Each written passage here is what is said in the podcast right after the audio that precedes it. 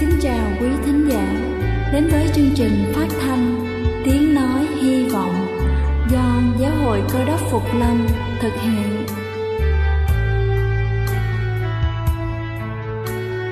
Kính thưa quý vị, Đức Chúa Giêsu trước khi Ngài về trời đã ban cho các môn đệ của Ngài một điều răn mới, đó là họ phải yêu thương nhau như chính tình yêu mà Ngài đã dành cho họ Quả thật vậy thưa quý vị, tình yêu thương là một món quà vô giá mà Chúa đã ban cho nhân loại và đó cũng là thông điệp mà chúng tôi muốn gửi đến toàn thể quý vị. Nếu quý vị muốn tìm hiểu thêm về chương trình, về niềm tin hoặc muốn nghiên cứu về lời Chúa, xin quý vị gửi thư về chương trình phát thanh Tiếng Nói Hy Vọng, địa chỉ 224 Văn Đăng Lưu, phường 3, quận Phú Nhuận, thành phố Hồ Chí Minh hoặc gửi email cho chúng tôi theo địa chỉ tiếng nói hy vọng amogmail.com. Ngoài ra, quý vị cũng có thể liên lạc với bất kỳ hội thánh cơ đốc Phục Lâm tại địa phương gần nhất. Xin chân thành cảm ơn và kính mời quý vị lắng nghe chương trình hôm nay.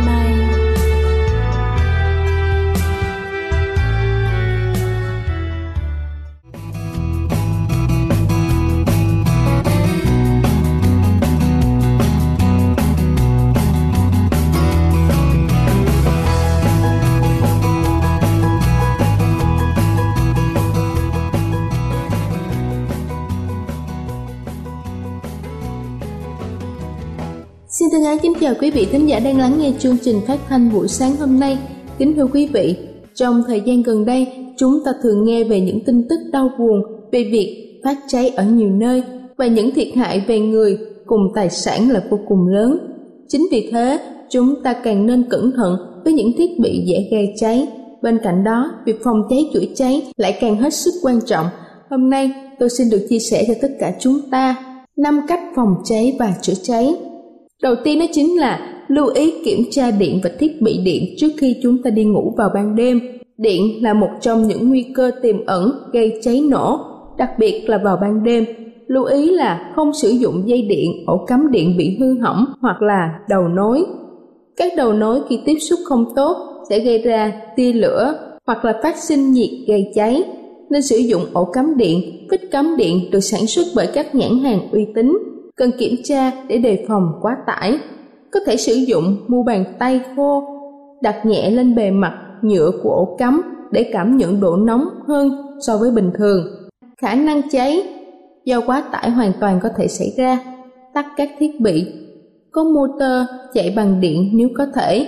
Nếu không thể tắt chúng, phải chắc chắn rằng motor đang chạy không bị sự cố làm ngừng chạy bất ngờ như là bị kẹt hoặc là bị nghẽn trên thực tế, điện năng nếu không chuyển hóa thành cơ năng thì sẽ chuyển thành nhiệt năng và gây cháy.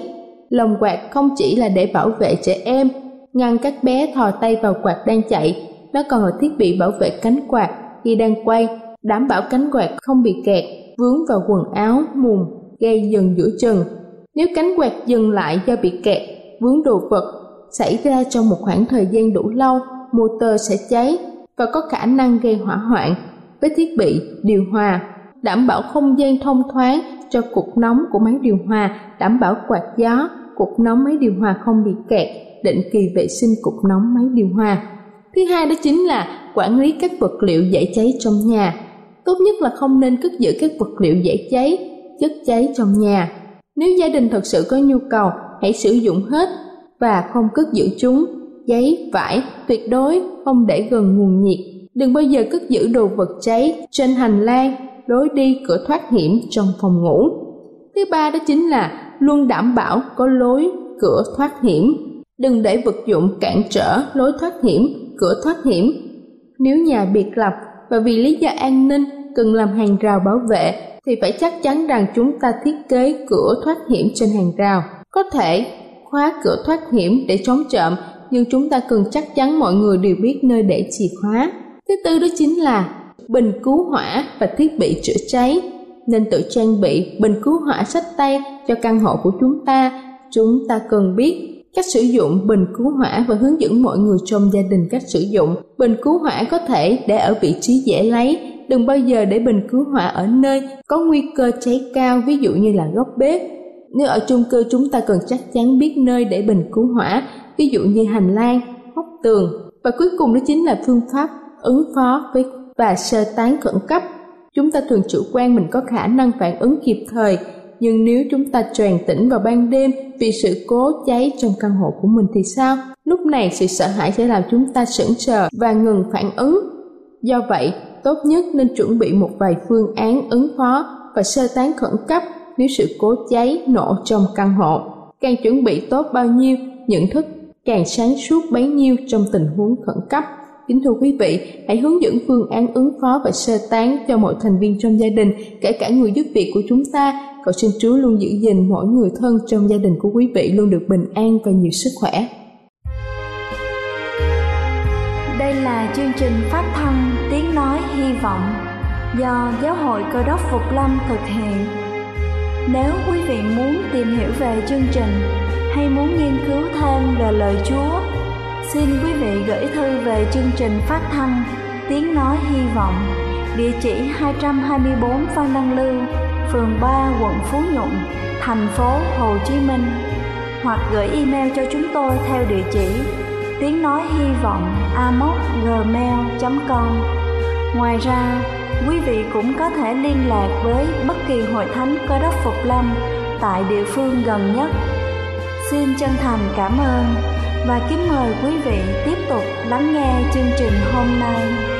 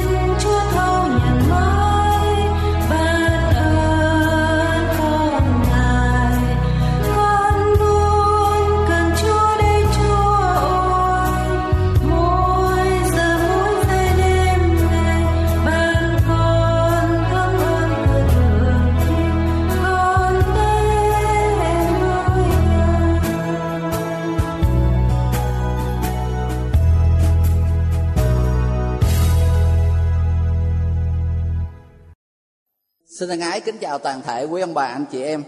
Xin quý ông bà anh chị em lật ở trong sách Jeremy đoạn 38 để chúng ta nghe cái cuộc diện kiến, cuộc gặp gỡ giữa hai người đàn ông gọi là đánh giá là quan trọng nhất trong lịch sử của dân sự thời bấy giờ. Jeremy đoạn 38 câu số 14 Vua Sê-đê-kia sai tìm tiên tri Jeremy và đem người riêng ra tại nơi cửa thứ ba của Đức Giê-hô-va. Vua nói cùng Jeremy rằng ta có một điều hỏi ngươi chớ giấu ta gì hết kinh thánh chỉ dừng lại ở đây, không cho chúng ta biết câu hỏi là gì.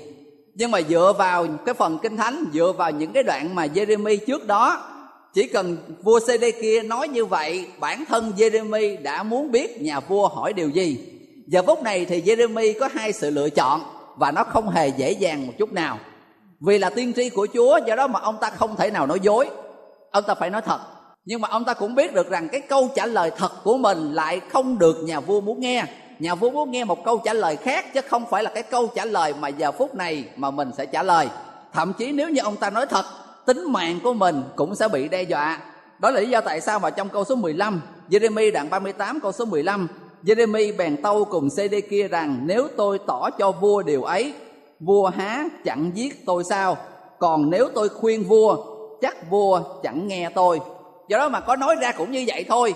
Ông tìm một câu trả lời từ tôi mà tôi nói ra chẳng những tính mạng tôi bị nguy hiểm mà ông cũng không nghe.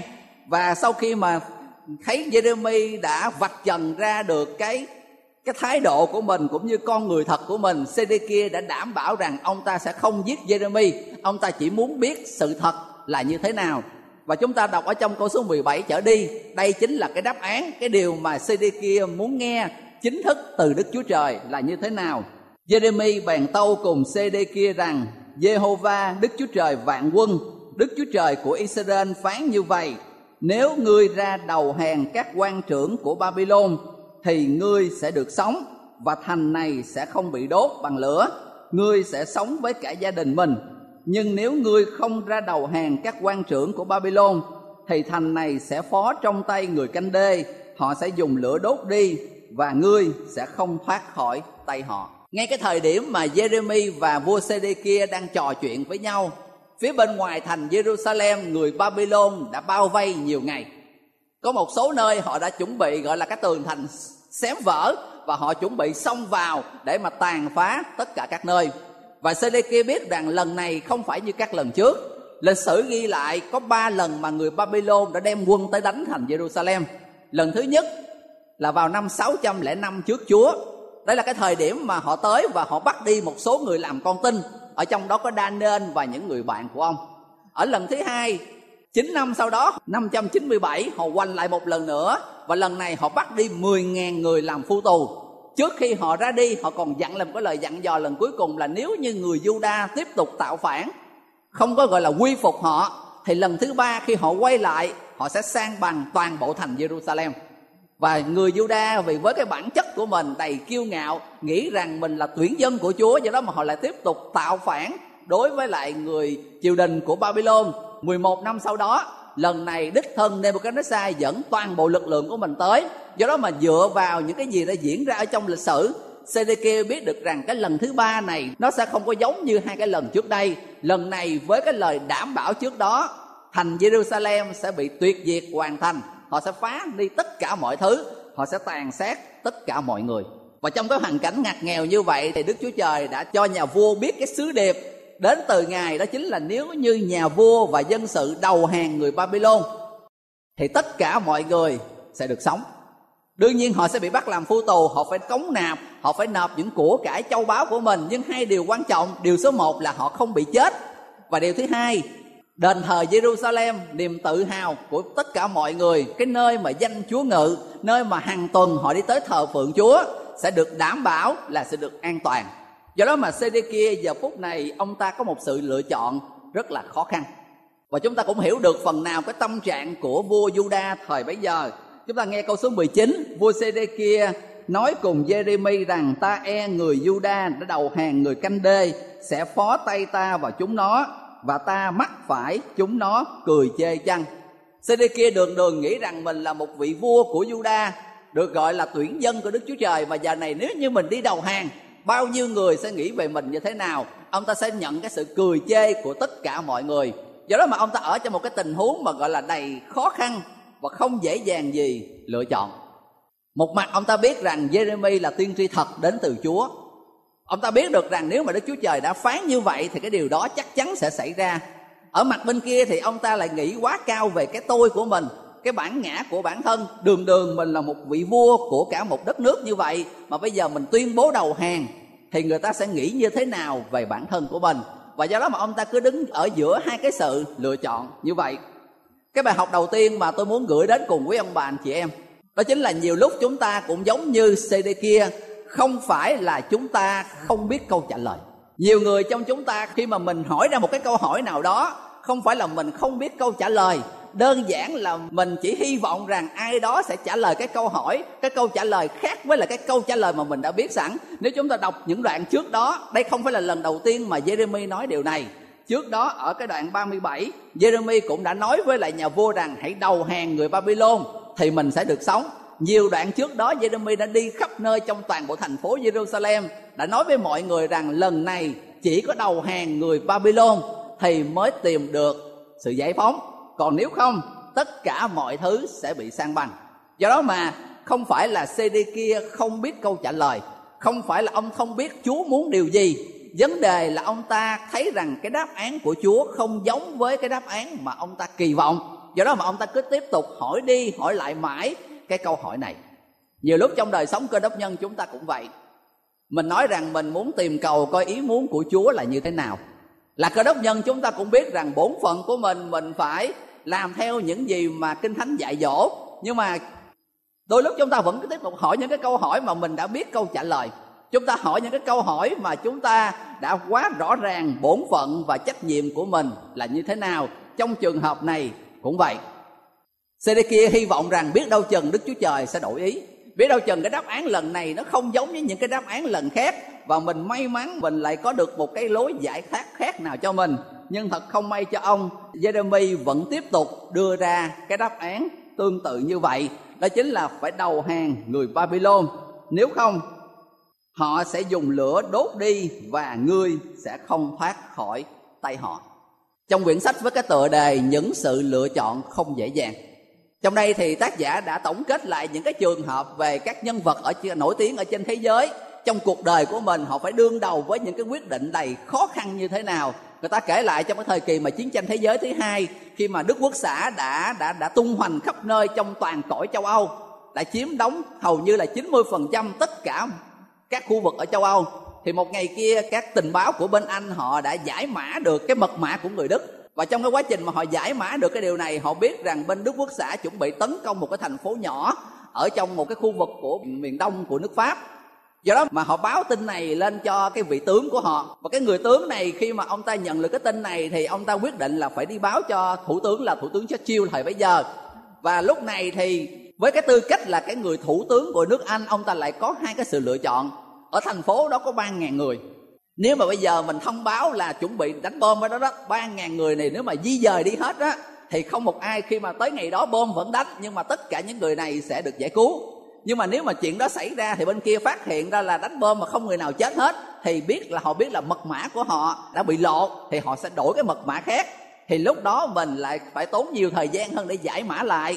Còn lần này nếu như cứ để y kế hoạch xảy ra, cứ để cho bên kia cứ tới thả bom như bình thường, phải hy sinh ba ngàn người nhưng mà cái điều quan trọng là mình biết được cái mật mã, thì lần sắp tới những cái cuộc chiến quan trọng hơn, những cái trận đánh nó còn ghê gớm hơn, mình có thể biết trước được kế hoạch của kẻ thù là như vậy. Do đó mà ông ta cứ ngồi đó và rất là đáng đo. Một bên là với tư cách mình là cái người lãnh đạo của một cái đất nước, nơi mà có ba ngàn thường dân của mình sắp sửa phải hy sinh, liệu mình có cứu họ? Hoặc là hay là mình vì một cái cuộc chiến, một cái gì đó nó quan trọng hơn, để rồi mình hy sinh những cái số nhỏ này, mình sẽ cứu được nhiều chục ngàn người, thậm chí hàng trăm ngàn người khác khỏi phải chết. Và trong cái quyển nhật ký mà viết lại những cái cuộc đời năm tháng mình lãnh đạo như vậy, chết chi, ông ta đã nói rằng đây là một trong những cái quyết định khó khăn nhất trong cuộc đời của ông. Bởi vì ông ta như là thể, ông ta đang ngồi trong cái vị trí của chúa đã quyết định ai được sống và ai sẽ phải chết đương nhiên sử sách ghi lại cuối cùng thì ông ta cũng đã đành quyết định rằng thôi cứ để cho mọi thứ diễn ra như bình thường. Coi như là họ chưa hề đọc được cái bức điện tính đó. Và cuối cùng cái thành phố nhỏ đó đã bị sang bằng. Nhưng mà cũng vì cái điều đó họ đã biết được cái mật mã để rồi sau này họ đã giành chiến thắng bởi vì họ đã biết trước được tất cả mọi kế hoạch của đức quốc xã. Và trong trường hợp trở lại câu chuyện của chúng ta CD kia cũng đã có một cái quyết định đầy hết sức khó khăn như vậy. Nếu không đầu hàng thì tất cả mọi người đều sẽ chết. Còn nếu đầu hàng thì danh dự và tất cả những cái điều khác, những cái cái đưa cương vị, tất cả mọi điều mà ông ta đang có hiện trong tay vào phút này cũng sẽ không còn. Và đó là tất cả những cái diễn biến xung quanh cái cuộc trò chuyện giữa CD kia và tiên tri Jeremy. Điều đáng buồn hơn đó chính là CD kia sau khi đã cân nhắc tất cả mọi thứ, ông ta lại quyết định làm theo ý riêng của mình. Đây là cái bài học thứ hai mà chúng ta lưu ý ở trong đây nói về tình trạng của một người biết tất cả những gì mà bốn phận mình làm, sau khi đã kiểm tra, sau khi đã hỏi đi hỏi lại và đã biết được cái đáp án đó rồi, vẫn quyết định không làm theo. Thần linh tiên tri cũng đã nhắc nhở chúng ta rằng trong ngày cuối cùng của phiên tòa phán xét, nhiều tội nhân đứng ở đó, đứng trước cái phiên tòa của cả vũ trụ như vậy về những cái điều sai trái mình đã từng mắc phải trong cuộc đời này không phải là vì mình không biết bổn phận mình phải làm gì mà phần lớn trong số đó đều biết những gì mình cần làm nhưng mà mình đã không làm. Chúng ta hãy nghe cái lời cảnh báo tiếp theo của Jeremy ở trong câu 21. Nếu vua không khứng đi ra thì này là lời Đức Giê-hô-va tỏ cho tôi. Này, câu 22, hết thảy đàn bà còn lại trong cung vua Juda sẽ bị dắt đến cùng quan trưởng của vua Babylon.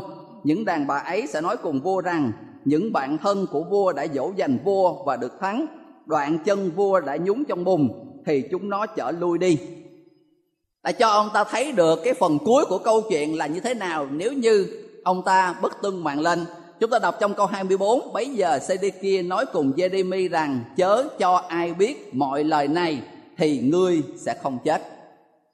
Đây là cái điều thứ ba mà chúng ta thấy được Từ trong cái cuộc gặp gỡ giữa Sê-đê-kia và Jeremy. Bản thân của Sê-đê-kia biết được điều gì mình nên làm Và ông ta đã không làm. Ông ta biết sự thật, Nhưng mà ông ta đã không đi theo cái lẽ thật đó. Cái điều đáng buồn hơn nữa chính là ông ta lại không muốn cho bất kỳ người nào khác biết được cái điều này. Ông ta muốn giữ cái điều này là một cái điều bí mật. Đây là nói về một số cơ đốc nhân chúng ta cũng tương tự như vậy như những người Pharisee, như những người Sadducee thời Đức Chúa Giêsu, như những thầy thông giáo, họ biết điều gì mình phải làm, nhưng họ không làm. Và chẳng những bản thân họ không làm, họ cũng không muốn cho tất cả bất kỳ người nào khác biết về điều đó. Bởi vì khi người khác biết họ làm, thì cái điều đó giống như là một cái lời tố cáo về cái sự sai trái của họ chúng ta nhớ là câu chuyện khi Đức Chúa Giêsu giáng sanh những ờ, bác sĩ từ phương xa tới và họ hỏi rằng vua dân Juda phải sanh tại đâu. Họ nhìn cái ngôi sao ở trên trời, họ biết rằng có một cái điềm lạ ở trong thiên nhiên. Chắc chắn có một cái sự kiện gì đó quan trọng xảy ra. Và khi mà nhà vua mời những thầy tế lễ tới và hỏi họ, kinh thánh nói như thế nào về điều đó? Họ có thể trả lời rất là đơn, họ trả lời một cách nhanh chóng. Họ nói rằng chúa sẽ được sanh ra tại thành bethlehem họ biết câu trả lời, nhưng mà bản thân họ không muốn thờ phượng ngài và mình thấy rằng họ đã không kể cho ai nghe, bất kỳ người nào nghe biết về cái điều đó chẳng qua là vì nhà vua hỏi, nên họ buộc lòng, họ phải trả lời nhiều chục năm sau đó thì khi Đức Chúa Giêsu ngày sống ở trên đất này cũng đã tương tự như vậy. Rất nhiều lần Đức Chúa Giêsu đã quở trách những thầy thông giáo và người Pha-ri-si. Nếu quý ông bà anh chị em học bài học sa bát thấy rằng ở trong Ma-thi-ơ đoạn 23 có những cái lời quở trách của Đức Chúa Giêsu đối với những cái người lãnh đạo về tinh thần của dân sự thời bấy giờ cũng như vậy. Họ biết câu trả lời, họ không làm nhưng họ cũng không muốn người nào làm hết để họ giữ cái lẽ thật đó cho riêng mình. Đây là trường hợp của CD kia. Ông ta đã nói với Jeremy rằng đừng nói cho người nào biết hết nếu không tính mạng của Jeremy sẽ bị đe dọa và chính vì lý do đó mà ông ta đã đã giữ cái điều này bí mật cho riêng bản thân của mình. Ở trong đoạn 39 thì cái phần tiếp theo đã cho chúng ta biết cái kết cục cuối cùng đã diễn ra như thế nào. Sự lấy và phá thành Jerusalem. Đúng như những gì mà Jeremy được Đức Chúa Trời cậy để mà nói cho cả dân sự. Tất cả mọi thứ đều đã diễn ra đúng y như vậy Tôi xin đọc ở trong sách Jeremy đoạn 39 câu số 6. Vua Babylon giết các con trai CD kia trước mặt vua ấy tại Ripla. Vua Babylon cũng giết các kẻ cả nước Juda nữa. Vua Babylon đã bắt tất cả những cái người gọi là cao trọng, kể cả những người con của CD kia và giết tất cả mọi người trước mặt ông, muốn cho ông ta phải chứng kiến cái cảnh này để cho cái sự đau đớn của ông ta càng tăng lên. Câu số 7, đoạn sau khi mà gọi là chứng kiến tất cả những cái điều đau đớn đó rồi câu số 7 khiến móc mắt CD kia dùng xiềng mà xiềng lại để điệu về Babylon tóm lại kinh thánh là chỗ này cho biết như thế nào? Cái hình ảnh cuối cùng mà người Babylon muốn vua CD kia chứng kiến là cái cảnh mà ông ta chứng kiến các con của mình, những người thân yêu của mình bị tàn sát. Và sau khi cái cảnh đó rồi thì ông ta bị móc mắt, có nghĩa là ông ta không còn nhìn được bất kỳ một cái gì đẹp đẽ ở trong cuộc đời này nữa. Những năm tháng cuối cùng, và chúng ta lưu ý cái hành trình từ thành Jerusalem về tới Babylon là 1.500 cây số.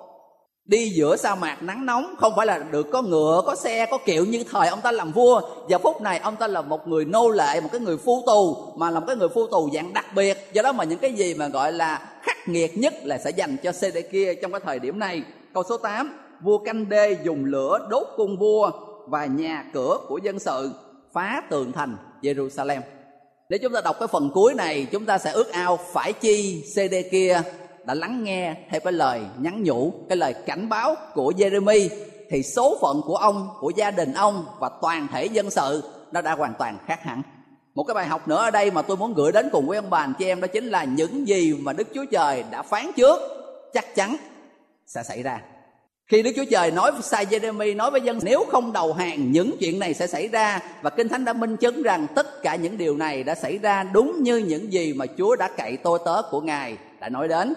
Ngày hôm nay chúng ta cũng đã được Đức Chúa Trời ban cho chúng ta quyển Kinh Thánh. Để rồi từ đó chúng ta được sự dạy dỗ để chúng ta biết trước được những gì đã xảy ra, đang xảy ra, nó sẽ cho chúng ta thêm cái niềm tin về cái sự sẽ xảy đến. Đặc biệt đối với chúng ta là những người mang trên mình cái danh xưng cơ đốc phục lâm. Chúng ta tin cái sự tái lâm, cái sự đến chắc chắn của chúa. Và dựa vào cái câu chuyện này, dựa vào tất cả những cái bằng chứng khác ở trong kinh thánh, chúng ta biết được một điều, đó chính là trừ khi đức chúa trời không phán cho tất cả những gì mà ngài nói trước đều sẽ được xảy đến trong cuộc đời của mỗi người chúng ta. Sẽ còn rất nhiều điều ở trong đây nữa. Tôi muốn quý ông bà, anh chị em về nhà mình đọc lại sách Jeremy đoạn 38 và đoạn 39 để rồi chúng ta từ cái câu chuyện này chúng ta rút ra được những bài học bổ ích cho đời sống tâm linh của chúng ta. Và để rồi khi mà chúng ta cũng đối diện với những cái quyết định quan trọng ở trong cuộc đời của mình chúng ta sẽ lắng nghe theo cái tiếng gọi là cái tiếng khuyên răng của Đức Thánh Linh của Ngài để rồi nhờ đó chúng ta sẽ có những cái quyết định quan trọng và đúng đắn ở trong cuộc đời của chúng ta. Một điều nữa mà chúng ta lưu ý ở đây đó chính là mỗi quyết định của chúng ta nó không chỉ ảnh hưởng tới riêng cuộc đời của mình ở đây cái quyết định sai lầm của CD kia đã ảnh hưởng tới cuộc đời của ông, các con ông, gia đình của ông và vận mệnh của cả dân sự của Chúa. Mỗi người chúng ta ngày hôm nay ảnh hưởng của chúng ta ít nhất là chúng ta sẽ ảnh hưởng tới toàn bộ gia đình của mình. Mỗi quyết định của chúng ta sẽ ảnh hưởng tới toàn bộ gia đình của chúng ta. Nếu như người cha, người mẹ là những người mà chúng ta trung tín với Chúa thì đương nhiên cái sự trung tính của chúng ta sẽ ảnh hưởng tới những con cái những thành viên còn lại ở trong gia đình của mình ngược lại nếu như cái ảnh của chúng ta là tiêu cực thì tin chắc rằng nó cũng ảnh hưởng tiêu cực tới những thành viên còn lại ở trong gia đình của chúng ta nguyện cầu Chúa ban ơn cho quý ông bà anh chị em có được những quyết định đúng đắn và sáng suốt ở trong cuộc đời của chúng ta để rồi tất cả những gì chúng ta làm chúng ta sẽ làm theo thánh ý của Chúa và được ơn của Ngài.